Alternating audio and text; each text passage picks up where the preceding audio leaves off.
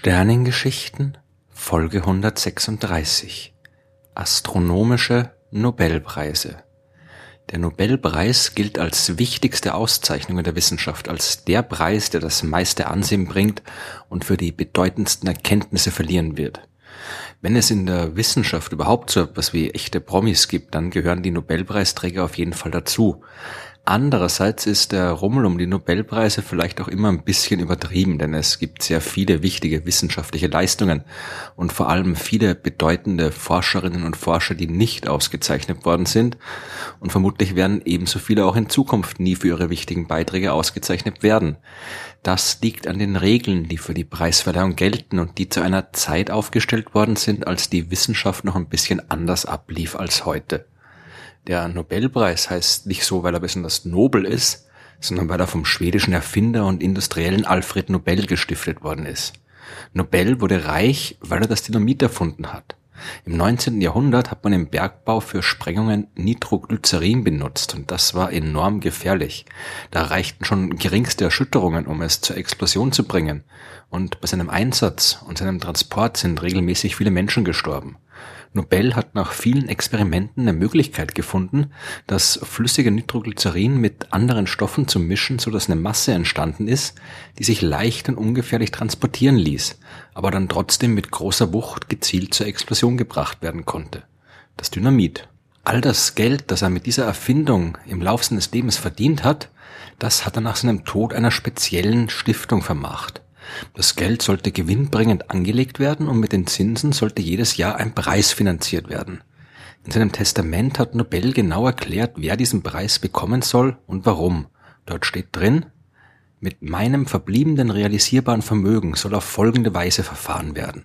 Das Kapital, das von den Nachlassverwaltern in sichere Wertpapiere realisiert wurde, soll einen Fonds bilden, dessen Zinsen jährlich als Preis an diejenigen ausgeteilt werden soll, die im vergangenen Jahr der Menschheit den größten Nutzen erbracht haben. Die Zinsen werden in fünf gleiche Teile aufgeteilt. Ein Teil an denjenigen, der auf dem Gebiet der Physik die bedeutendste Entdeckung oder Erfindung gemacht hat. Ein Teil an denjenigen, der die wichtigste chemische Entdeckung oder Verbesserung gemacht hat. Ein Teil an denjenigen, die wichtigste Entdeckung in der Domäne der Physiologie oder Medizin gemacht hat. Ein Teil an denjenigen, der in der Literatur das herausragendste in idealistischer Richtung produziert hat. Und ein Teil an denjenigen, der am meisten oder am besten auf die Verbrüderung der Völker und die Abschaffung oder Verminderung stehender Heere sowie das Abhalten oder die Förderung von Friedenskongressen hingewirkt hat.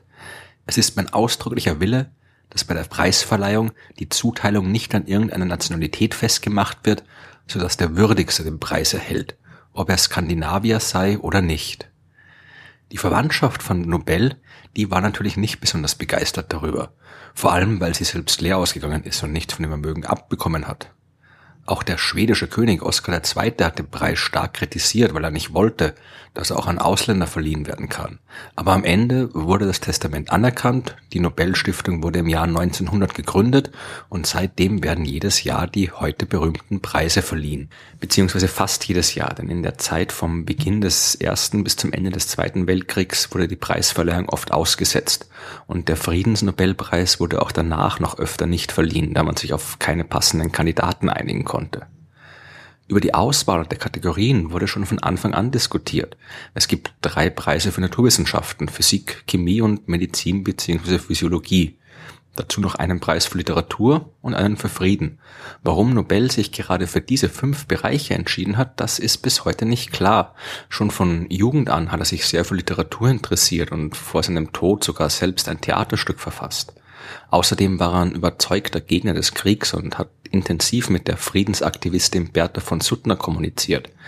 Dass er sich also entschieden hat, friedensschaffende Aktivitäten und Literatur auszuzeichnen, erscheint dann nicht ganz überraschend.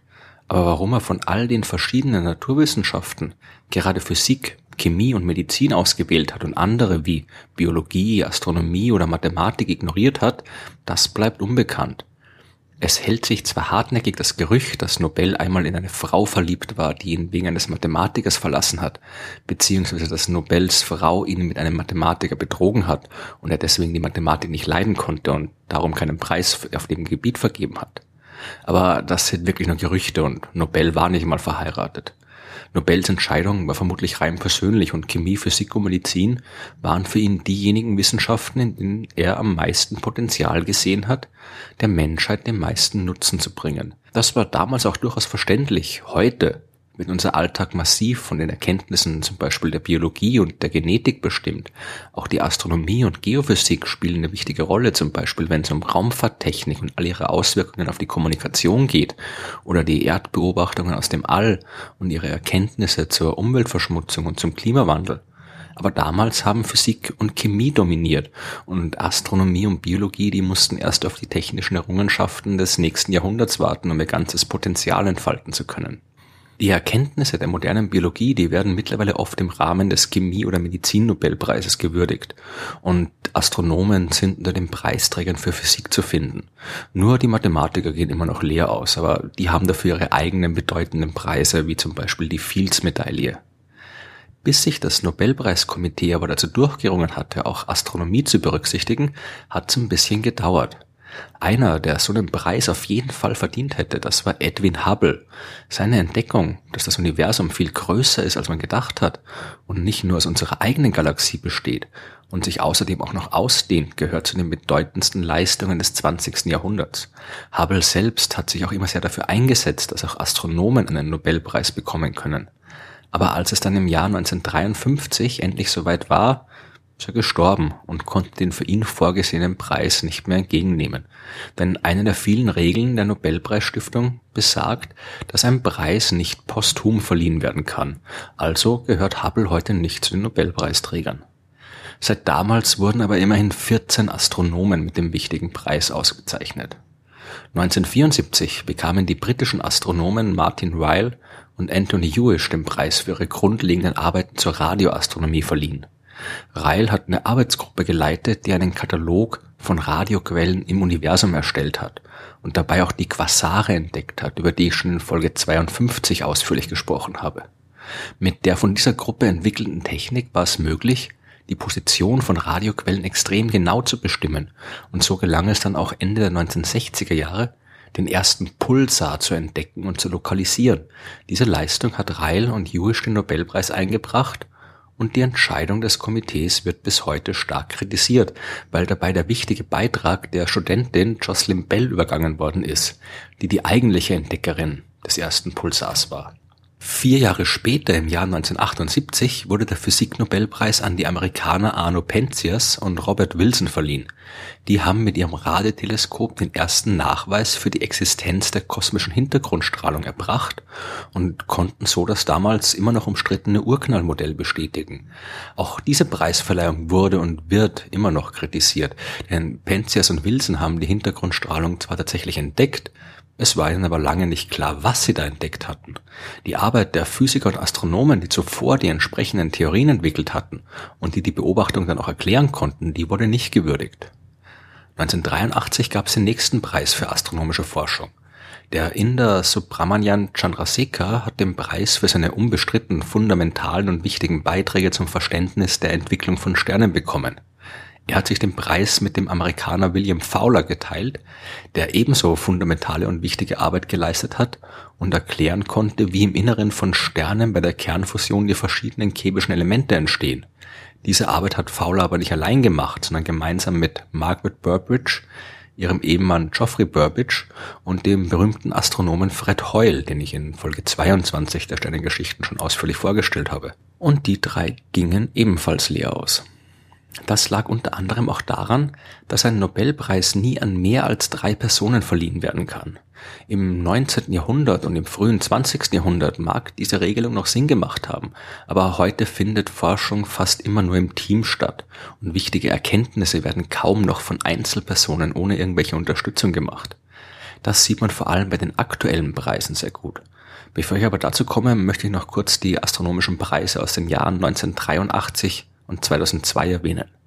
1983 wurden Russell Hulse und Joseph Taylor ausgezeichnet. Die haben den Doppelpulsar PSR 1913 plus 16 beobachtet und konnten zeigen, dass sich der Abstand zwischen diesen beiden Himmelskörpern exakt so verändert, wie er es nach den Vorhersagen der allgemeinen Relativitätstheorie tun sollte. Die sagte die Existenz von Gravitationswellen vorher. die immer dann entstehen, wenn sich schwere Massen durch den Raum bewegen und ihn dabei verformen. Durch die Abgabe dieser Wellen verlieren die Himmelskörper Bewegungsenergie und kommen sich näher und genau das konnten Hals und Taylor messen. Der Preis des Jahres 2002 wurde für eine eher technische Leistung vergeben, die aber nicht minder wichtig war. Riccardo Giacconi bekam ihn für seine Arbeit bei der Entwicklung von Teleskopen und Satelliten, mit denen sich Röntgenstrahlung im Weltall beobachten ließ. Die Röntgenastronomie ist heute ein unverzichtbarer Teil der astronomischen Forschung und vieles, was wir zum Beispiel über die schwarzen Löcher oder die Entwicklung von Galaxien wissen, wissen wir nur dank der Instrumente, an deren Bau Giacconi beteiligt war. Das war aber nicht allein, genauso wenig wie die beiden Nobelpreisträger des Jahres 2006 alleine für die Erkenntnisse des Kobe-Satelliten verantwortlich waren. In diesem Jahr bekamen John Mater und George Smoot den Physik-Nobelpreis für die Beobachtung der kosmischen Hintergrundstrahlung vom Weltall aus verliehen und für die Bestätigung, dass diese Strahlung tatsächlich genau die kleinen Variationen aufweist, die vom Urknallmodell vorhergesagt werden. An so einem Projekt wie dem COBE-Satelliten arbeiten hunderte Menschen mit und auch die wissenschaftliche Arbeit, in der die Nobelpreiswürdige Entdeckung verkündet wurde, hat neben George Smoot und John Mater auch noch 27 weitere Autoren gehabt. Aber den Preis dürfen eben nur höchstens drei Leute bekommen. In der Teilchenphysik, die vom Nobelpreiskomitee besonders oft ausgezeichnet wird, ist das besonders dramatisch. Neue und wichtige Entdeckungen können hier mittlerweile fast nur noch mit riesigen Teilchenbeschleunigern gemacht werden, an denen Teams, die aus mehreren tausend Leuten bestehen, arbeiten. Als im Jahr 2013 die beiden theoretischen Physiker François Englert und Peter Higgs für ihre Arbeit zum Higgs-Mechanismus ausgezeichnet worden sind, war das zwar absolut gerechtfertigt, aber auch ein bisschen seltsam, denn einerseits lag die Arbeit, die sie auf diesem Gebiet geleistet hatten, schon Jahrzehnte zurück und ihre Vorhersagen konnten nur deswegen bestätigt und dann mit einem Preis ausgezeichnet werden, weil tausende Wissenschaftler am großen Beschleuniger LHC jahrelang geforscht und gearbeitet hatten, bis der Nachweis des Higgs-Teilchens schließlich gelungen ist. Eigentlich hätte das komplette europäische Kernforschungszentrum CERN den Preis verdient. Aber obwohl beim Friedensnobelpreis regelmäßig Organisationen wie der Weltklimarat, die Europäische Union oder die Internationale Atomenergiebehörde ausgezeichnet werden, können bei den Wissenschaftspreisen weiterhin nur Einzelpersonen gewürdigt werden. Auch die lange Wartezeit, die zwischen einer wissenschaftlichen Leistung und ihrer Auszeichnung vergeht, kann durchaus kritisiert werden. Denn eigentlich hatte Nobel in seinem Testament ja explizit gesagt, dass die Preise an diejenigen ausgeteilt werden sollen, die im vergangenen Jahr der Menschheit den größten Nutzen erbracht haben. Im vergangenen Jahr und nicht irgendwann vor vielen Jahrzehnten. Natürlich hat sich auch hier die Realität der Forschung verändert und es ist heute eben nicht immer sofort absehbar, welche wissenschaftlichen Resultate sich irgendwann als enorm bedeutsam herausstellen und welche nicht. Gerade die physikalische Grundlagenforschung offenbart ihre revolutionären Anwendungsmöglichkeiten oft erst lange später. Aber wenn das Nobelkomitee in diesem Fall bereit ist, den Wortlaut des Testaments zu ignorieren, dann könnten sie das ja auch anderweitig tun und eben nicht mehr nur Einzelpersonen aus großen Forscherteams auswählen. Das ist auch beim letzten Mal passiert, als ein Nobelpreis für astronomische Entdeckungen verliehen worden ist. Im Jahr 2011 haben Saul Perlmutter, Adam Rees und Brian Schmidt den Physikpreis bekommen für die Entdeckung, dass sich das Universum immer schneller und immer schneller ausdehnt, anstatt langsamer zu werden, wie man bis dahin dachte. Was die Ursache für diesen Effekt ist, den man dunkle Energie nennt und den ich in Folge 26 der Sternengeschichten ausführlich erklärt habe, das weiß man bis heute immer noch nicht, aber die Entdeckung war durchaus bedeutend genug, um gewürdigt zu werden. Aber auch hier waren natürlich viel mehr Leute beteiligt als nur die drei Preisträger. Über die Nobelpreise wird sicherlich auch in Zukunft weiter gestritten werden. Aber auch das macht ja einen Teil des Reizes aus, der von dieser Auszeichnung ausgeht, gerade weil die Vergabekriterien nicht immer logisch sind und von all den verdienstvollen Entdeckungen nur ein kleiner Teil tatsächlich gewürdigt werden kann, ist der Rummel um diejenigen, die ihn dann tatsächlich erhalten haben, umso größer. Die Astronomie war jedenfalls seit 2011 nicht mehr an der Reihe. Aber wer weiß, das kann sich schon bei der nächsten Preisverleihung ändern.